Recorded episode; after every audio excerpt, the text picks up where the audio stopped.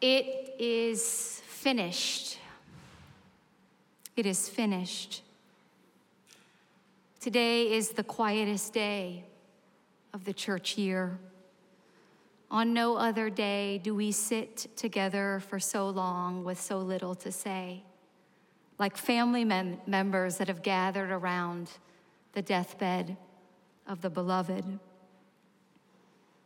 And our sorrow tonight is not just for him, but also for us and the broken, bleeding world that we find ourselves in.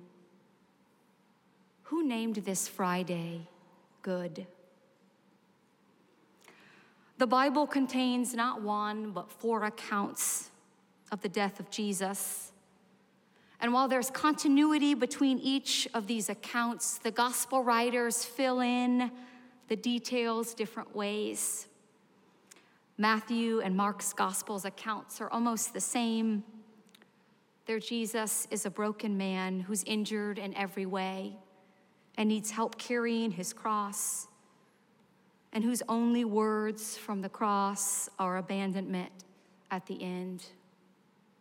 The sacrificial lamb. In Luke's gospel, Jesus has more to say. Luke adds a word of pardon from the cross Father, forgive them, for they don't know what they're doing, as well as a conversation between him and the two thieves that are on the side of him that the other gospels make no mention of at all. And when Jesus dies, he does not ask where God is gone.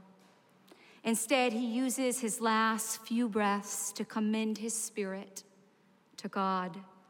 Luke's Jesus is as gentle and forgiving in death as he is in life. But tonight, the account that we receive comes from the voice of John. And in John's gospel, Jesus is neither broken nor particularly gentle. He's brave and omniscient and in charge all the way. Jesus is nobody's victim.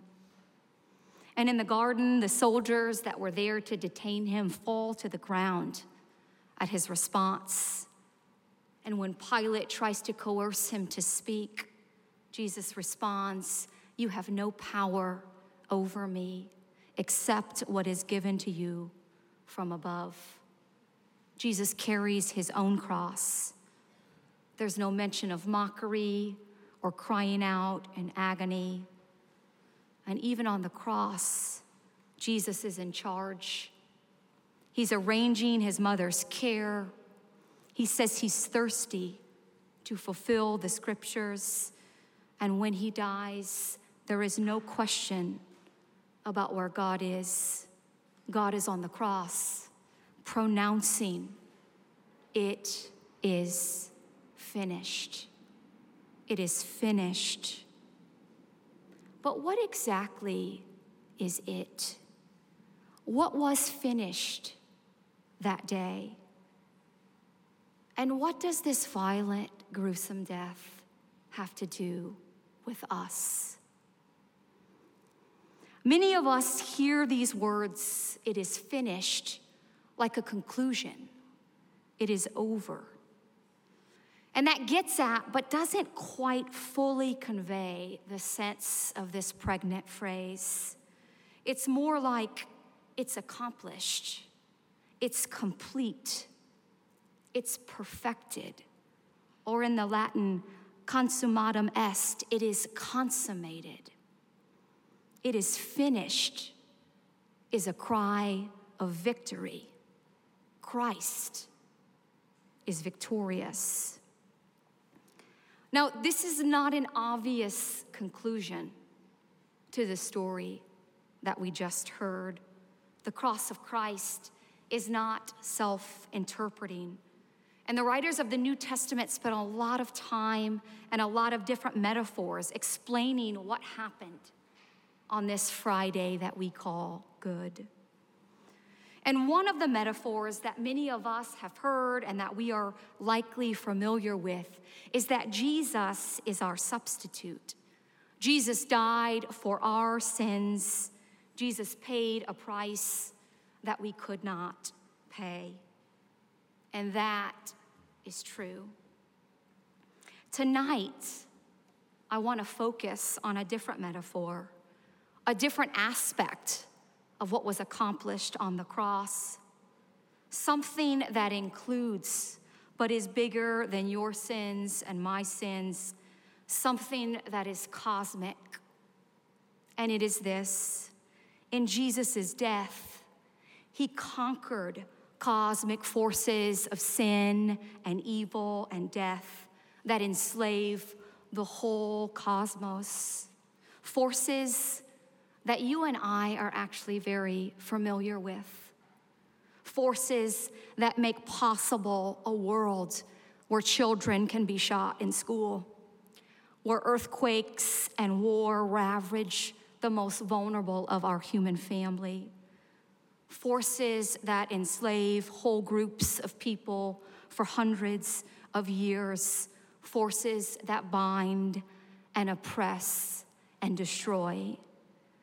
We know about cosmic forces of evil that are bigger and darker than we feel comfortable to name. And this is not only something out there, we brush up against this in our own lives and families, in sickness and broken relationships. What makes this Friday good is that somebody won that day, and sin with a capital S and the cosmic forces of evil that held the whole world in its deadly grip, that destroy God's beautiful, lovely creation, were decidedly defeated on this day. It is finished it is finished. You and I often think about sin in the context of our self improvement culture, and our attention to our own sin can become a kind of self help notion. But we miss something in this individualistic worldview. We miss the broad systemic role that sin and evil play in our world. It's like being in prison, and we make some personal improvements in prison. Maybe we exercise, we start eating right, we read our Bible, and that's great. But you're still in prison, and that is not freedom. And so I want to name tonight and press tonight a larger imagination of what Jesus accomplished on the cross, that he defeated cosmic forces of sin, the principalities and powers that construct the prison that have held the whole cosmos in bondage. That is what has been defeated on the cross. It is finished. But the paradox of the cross is that it doesn't look like Jesus won. It actually appears painfully obvious that he lost in the most horrific, humiliating, and public way. And we get why Paul has to say that the cross is foolishness to those who are looking in. How can this be victory? And if we look outside the window or if we look into our own hearts, sin and evil seem to be doing just fine. Who did you say won?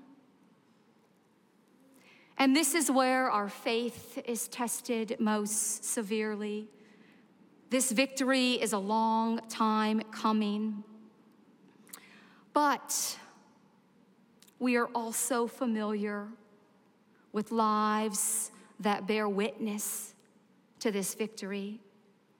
Witnesses like Dr. King and the Freedom Marchers, Witnesses like Bishop Oscar Romero and the martyred nuns in El Salvador, witnesses like Bishop Tutu and the women of the Black Sash of South Africa, we have seen the down payment of the cross at work in our worlds.